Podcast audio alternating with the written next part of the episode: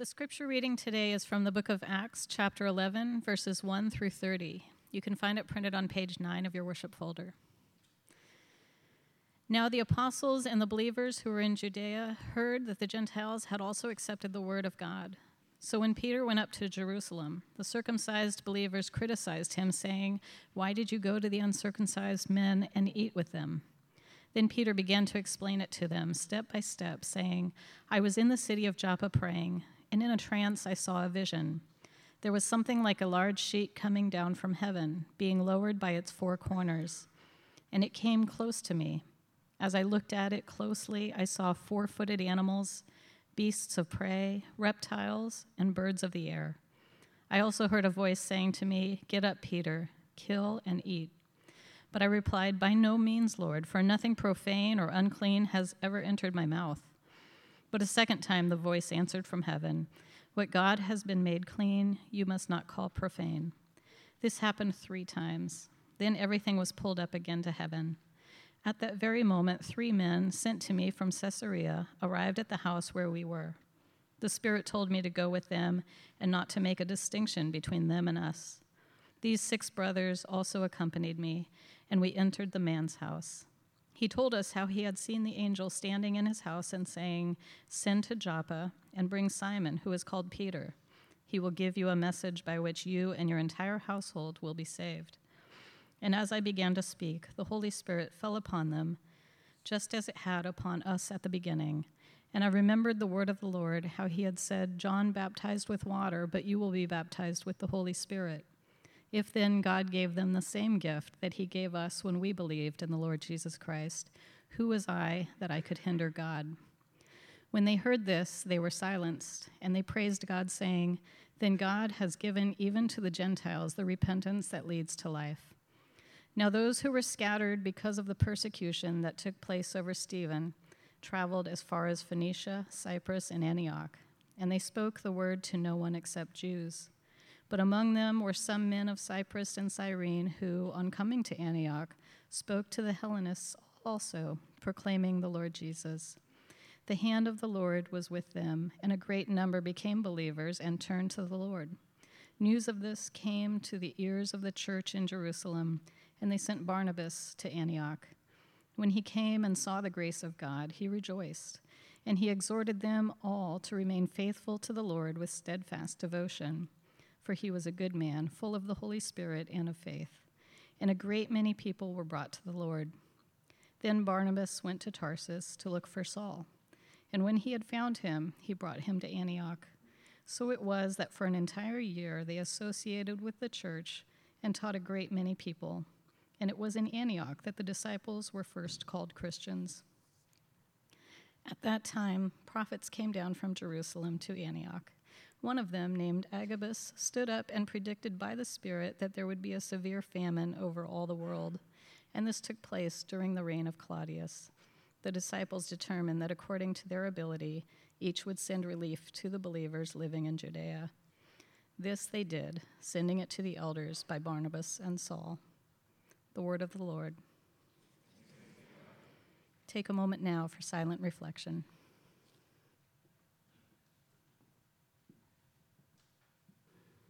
Gracious God, we ask now that you would meet us here, however we find ourselves today. Whatever it is we need, you already know it. Whatever it is we fear, you already know it. Whatever we're anxious about, you know all about it. To whatever degree we feel like we may have hit our lowest point, you know it. You meet us there. And you have seen to it that we would be here right now. And so help us to be here. Help us not to be in our past, beating ourselves up. Help us not to be in our future, where we paint pictures of disaster that are not reality. Help us to be here and now, present where you are. Give us grace to be present to your presence. Give us grace to hear and be willing to listen to what you have for us this morning, we pray. In Jesus' name, amen. I have an announcement to make. On this exact day, now let me ask you something. What were you doing in February of 1997? Think about it. Where were you? How old were you? What grade were you in? What college degree were you trying to pursue? What career were you starting? What junior high had you just graduated from? 1997. I'll tell you where I was. I was at the Presidio Chapel overseeing the first ever worship service of the City Church of San Francisco on this day 23 years ago. Amazing. 23 years ago. To my knowledge, every person there has basically moved away. Except for you weren't there that day. Yeah, you were there the next week. Sorry. I thought about this. I thought about this. I believe the only person. It's funny when we do the intro to City Church course, you know, we, we show a picture of this group of ragtag folks who were gathering in the Presidio Chapel in 1997. And everybody in the picture, of course, has moved to different locations all over the world. And there's one person there holding a bank bag with the offering.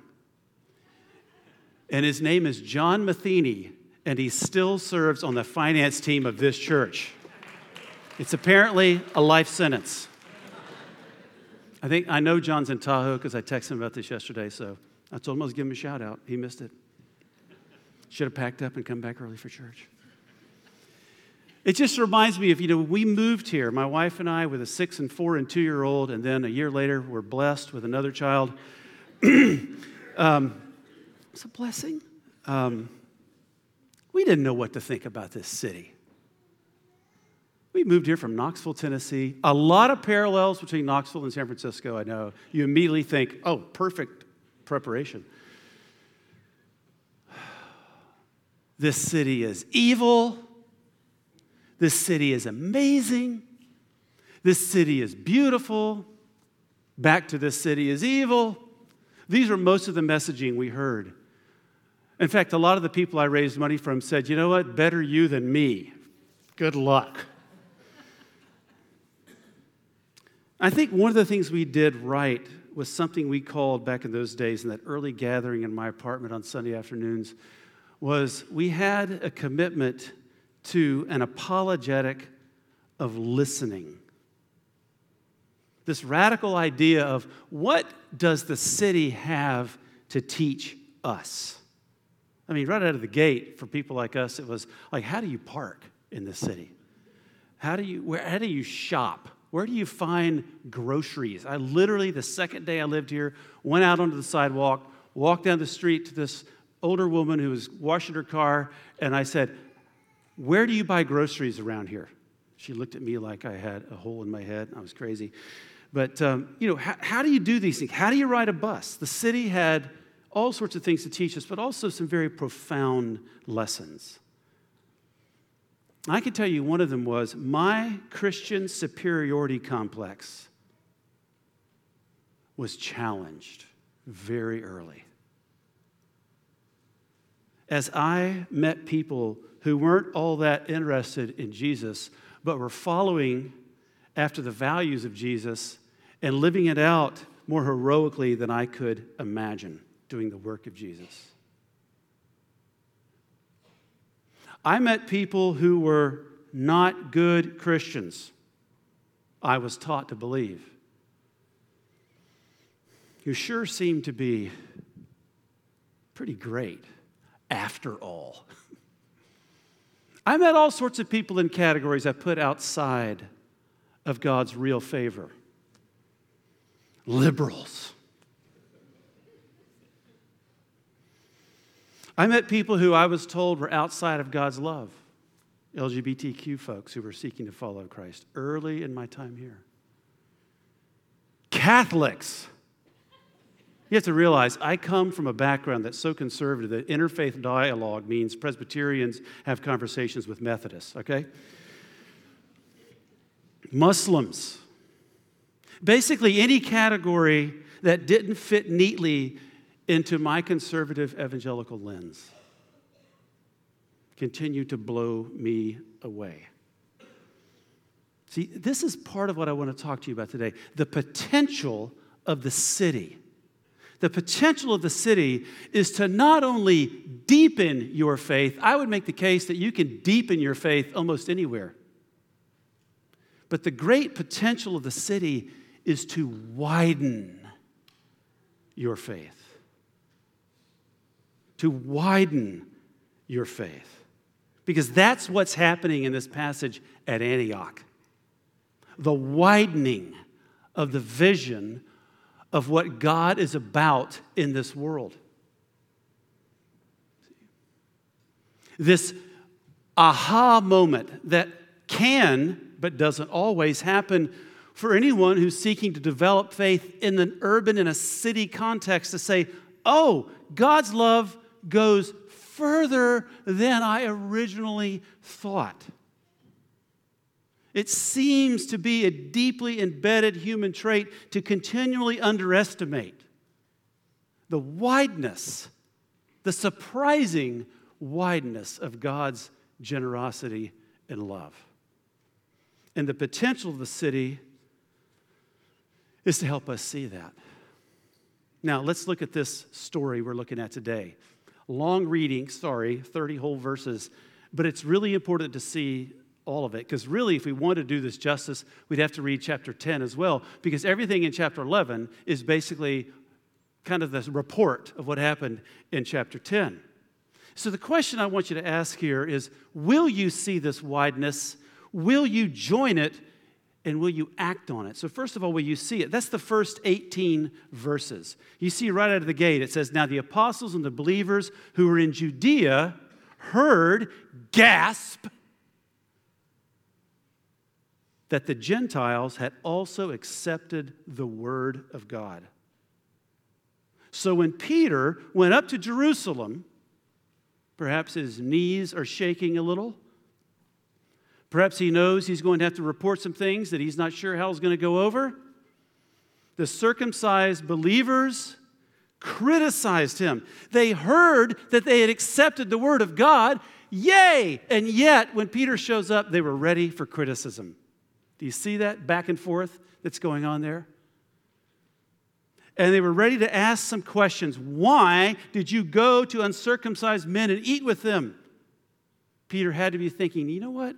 I remember the Pharisees saying to Jesus, Why did you eat with tax collectors and sinners? And Peter, it says, does a step by step. Can you feel the tension a bit? that he's going to be very careful, a step by step explanation. And that's what you have in verses 4 to 17. It's a summary of what happened in chapter 10, where Peter has an experience. And this, don't forget that. That's what Peter has to offer this conversation an experience. We may have been taught to distrust our experience. I was, maybe you weren't. But that's what Peter has to report an experience. This vision that he saw three times, very important. Anything that happens three times in the Bible, pay attention. Three times this vision happens. It was all about God's leading, not Peter doing something, Peter simply observing what God is doing. He has this trance where all these unclean foods essentially are placed before him. And Peter, thinking of that, oh, I know my Bible good and well, these are unclean things, and then to hear this voice from heaven in this dream say, No, no, no, you must not call unclean or impure what I call clean. Peter's categories are being exploded. This big idea that what God has made clean, don't call profane, verse 9, that people are becoming Christ followers, Jesus followers, but not also becoming circumcised, becoming fully Jewish. That's what's taking place here. Gentiles are included in God's movement and don't have to become Jews. Note well, please, sorry about that. Note well that Peter has solid biblical grounds for calling all these things unclean that appear to him in this dream but God's pressing him towards a more inclusive vision. Will you see it? Peter is asking them and us. I remember having a conversation with a pretty well known pastor as a lot of these folks do, they will come to me and say, I just want to ask you, how did you evolve and change over the years? How did you go from being where you were when you first got here to where you are today, where you're not only ordaining women, gasp, but you also you also are affirming of LGBTQ folks in the life of your congregation to full participation. How did that happen? That's all I'll talk about, my journey.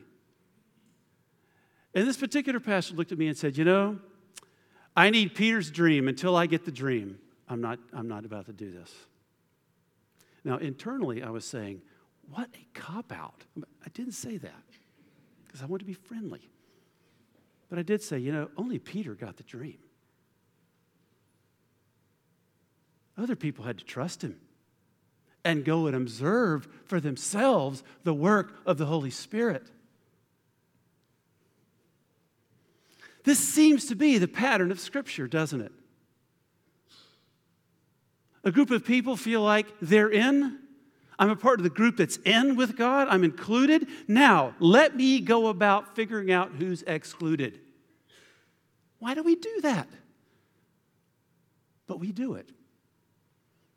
It's helpful to see people doing it all over the Bible. It's like, oh, it's not just me who does this. And then God disrupts and disturbs, shows us differently, and we either we either have to adjust and say what Peter said, which is, who am I to hinder God from what God is doing, or we resist it. And I would say we could miss out.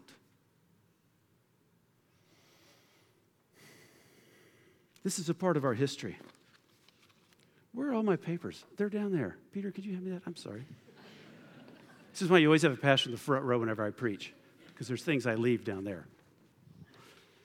This is the way my friend Stan Mitchell puts it. He was a pastor.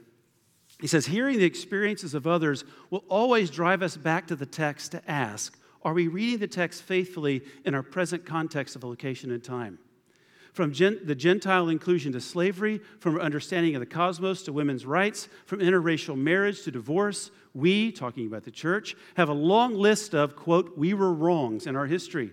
This history of correction should remind us that at the base of our hermeneutic or approach to Scripture should be a loving humility that is willing always to hear Jesus say, You heard it say, said, but I say unto you. That's the nature of Christian spirituality is for God to continually be pushing us and disturbing and disrupting neatly conceived categories. That's okay. That's part and parcel of what the Holy Spirit does. And when it happens, what will happen is what happened to this group of people. You see it there in verse 18. I love that, that Luke, who wrote this, includes this, where he says, When they heard this, Peter's entire experience of how the Holy Spirit came down upon these Gentiles the same way it did upon him and others. It says in verse 18, when they heard this, they were silenced. That's what happens. You go, wait a second. I'm not sure I should speak yet. What do you think is going on in that silence? What's going on in their minds in that silence? I might be wrong. That's one thing. I might be wrong about this. I might be wrong to think differently. I, this might be wrong for me to think differently. I might be wrong. If I don't, if I grant this, then what? Maybe that's what's going on in their minds. Very human. Who will reject me if I take what Peter is saying on face value? Who will no longer talk to me? Who will cast me out? Who will push me out? Who will call me a heretic? What will it cost me socially? What will it cost me financially? I don't fully understand. I, I can't deny the fruit of what I see going in their lives, but I don't know what to do with this. I believe this in my gut, but I don't know how to explain it. I believe all of that goes on in the minds of the silence when the Holy Spirit disturbs and disrupts us. And you know, this is all presented as if Peter was just like, This is great. Why can't you see it? What's wrong with you people? But we know for fact from other parts of the Bible that Peter, it took a long time for him to get this. He struggled. I hope you can relate with all of this. This is normal operational procedure in Christian spirituality. Deconstructing is scary. But God will, has, will meet you in it. And you too, like these folks in this passage, will be able to say, We praise God for it. I'm finding God to be more gracious and merciful, more, more willing, more patient, with a greater imagination than I imagined. Will you see it? But Peter also wants to know will you join it? Because after this has happened, down verses 19 to 26, he goes in to talk more about what happens after this meeting.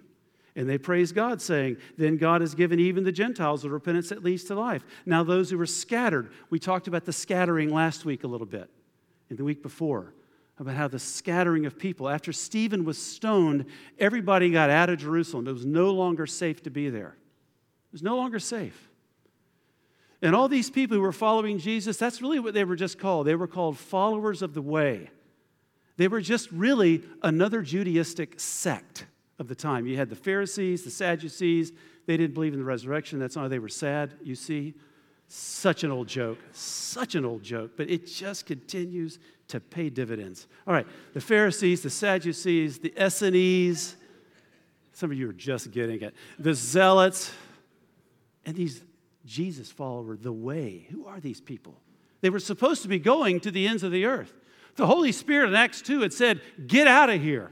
Go to Jerusalem, Judea, Samaria, to the ends of the earth. And what did they do? They huddled together in Jerusalem by and large until the stoning of Stephen, and then they began to be scattered.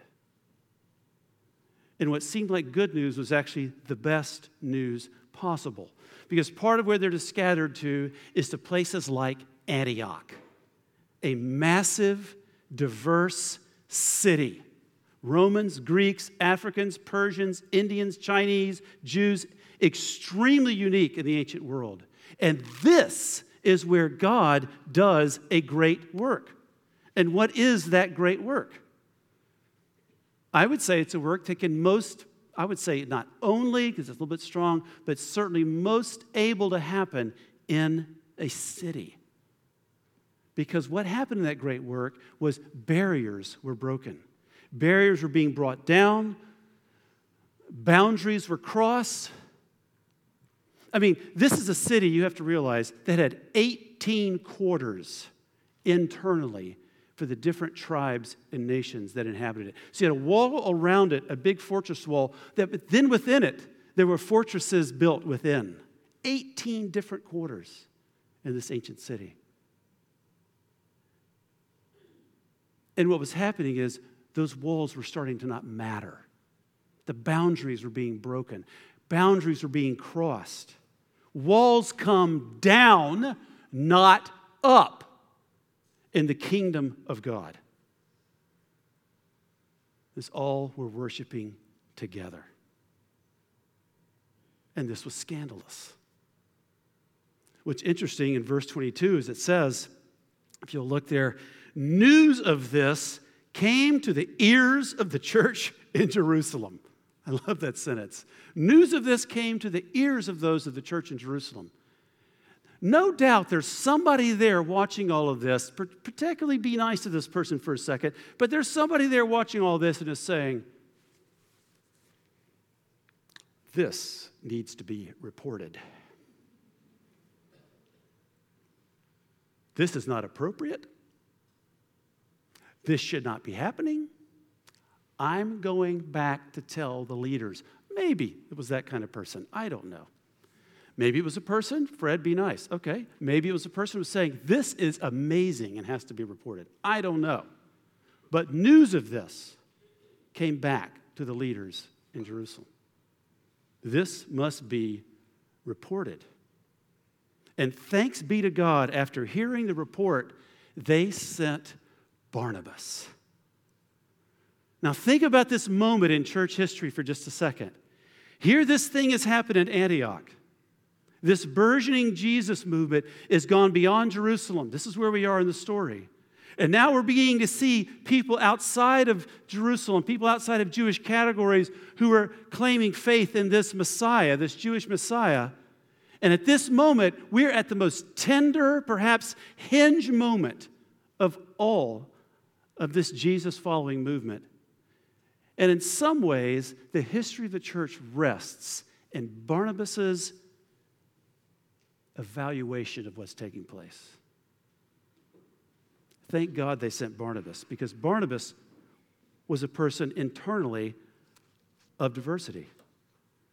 Willie James Jennings says this in his commentary that Barnabas carries a story of newness in his body, that he himself is a site of the in between, that he is like these disciples who crossed boundaries in Antioch. He is a Levite of Cyprian birth. He speaks their language, which is also his language, and the mother tongue of Jewish faith, which is also his faith. Barnabas goes to Antioch fully cognizant of the anxieties of Jerusalem and the power of the gospel. Not everyone who believes in Jesus is ready for newness. Not everyone who follows the Savior can come into the unanticipated places of the Spirit's work. Some saints, this is Willie James Jennings, don't like surprises. I know this to be true. Barnabas is not one of them. His eyes are ready for the new. He has seen the grace of God before. He knows what it looks like in new places and on new bodies. Barnabas, thankfully, is not stymied by this extraordinary situation. He simply yields to the Spirit. They sent a person to go observe what's taking place who somehow in the first century had begun to have his us them template dismantled. And can see it for what it was. Who was willing to have his biases challenged. Because the work of the Holy Spirit, are you ready for this? This is one of those passages where I should say, You're ready for this because it just begs so many really hard questions. But the work of the Holy Spirit rarely confirms our biases.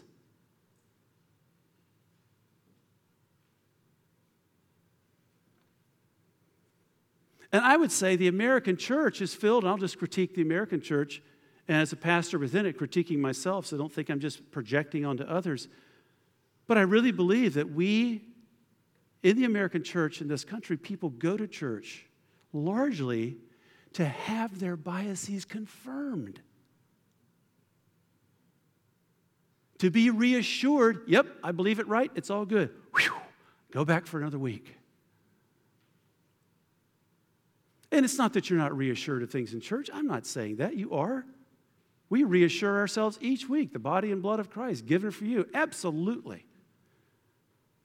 But make room for the disturbing and disrupting role of the Holy Spirit and what new things it has to teach us? I mean, it's a hard question, but I'm going to ask it. Who have you excluded from God's favor?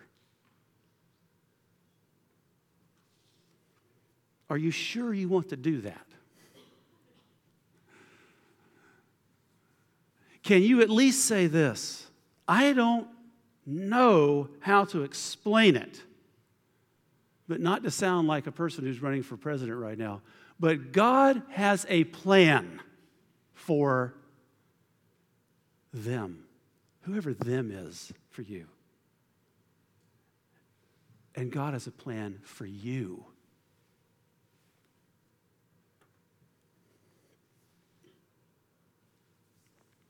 You know, each week we confess the Apostles' Creed before, not every week, but most weeks before we take. And in it, it says that Jesus is going to come back to judge the living and the dead. You know what that means? It means that judgment is in Jesus' hands. Thank God. Pounding the pulpit. It's not in ours. Some of you love that. You're like, yeah, he's finally pounding the pulpit after 23 years. It's in Jesus' hand. And his judgment will always be restorative. His judgment will be fair. His judgment will be love. And I'm going to leave that where the ancient Christians also left it. It took, and here's the thing, okay, here's what I want you to see. It took, it took all of this barrier breaking, all of this boundary crossing, all of this newness of the work of the Spirit. You realize this. Up to this point, you have lots of people who were saying, Jesus rose again from the dead. You have lots of people who are saying, let's follow the values of Jesus. You have lots of people saying Jesus is Messiah.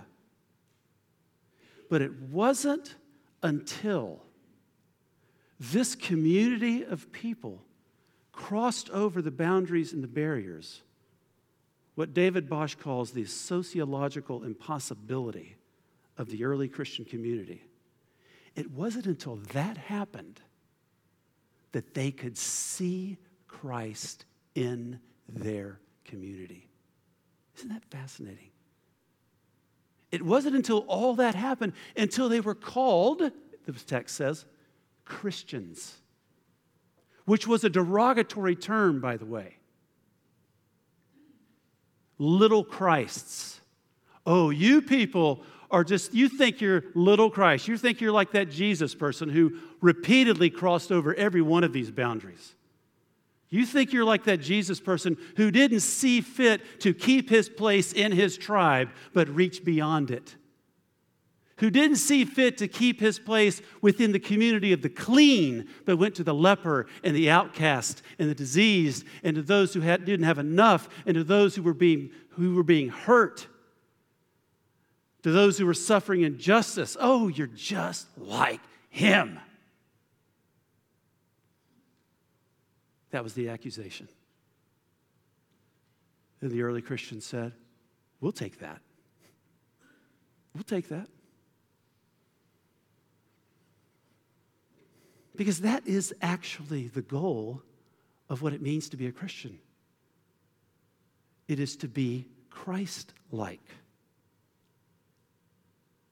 I was taught the goal of being a Christian was to be biblical.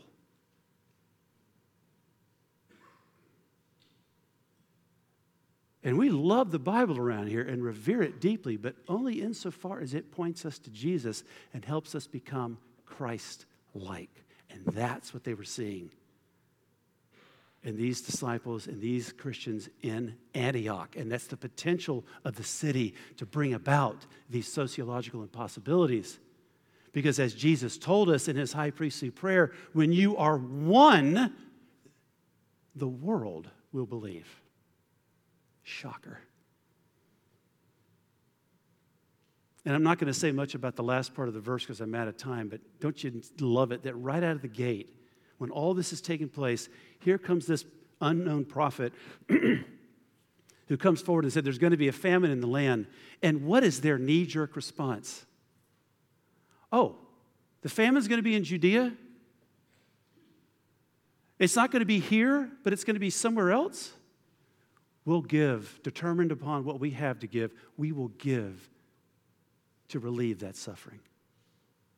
How many people in Judea, seeing a famine coming on, do you think are sitting around going, oh, you know what? It's okay because the Gentiles over there in Antioch, they're definitely going to send us money and help us get through this?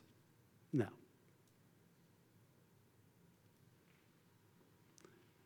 But when the Holy Spirit is at work, there are new new solidarities emerge. You're a human, I'm a human. You're in need, I give to you in need, whether you're in my tribe or not. New generosities emerge, new possibilities of what Martin Luther King Jr. called the beloved community that operates out of God's abundance instead of God's supposed scarcity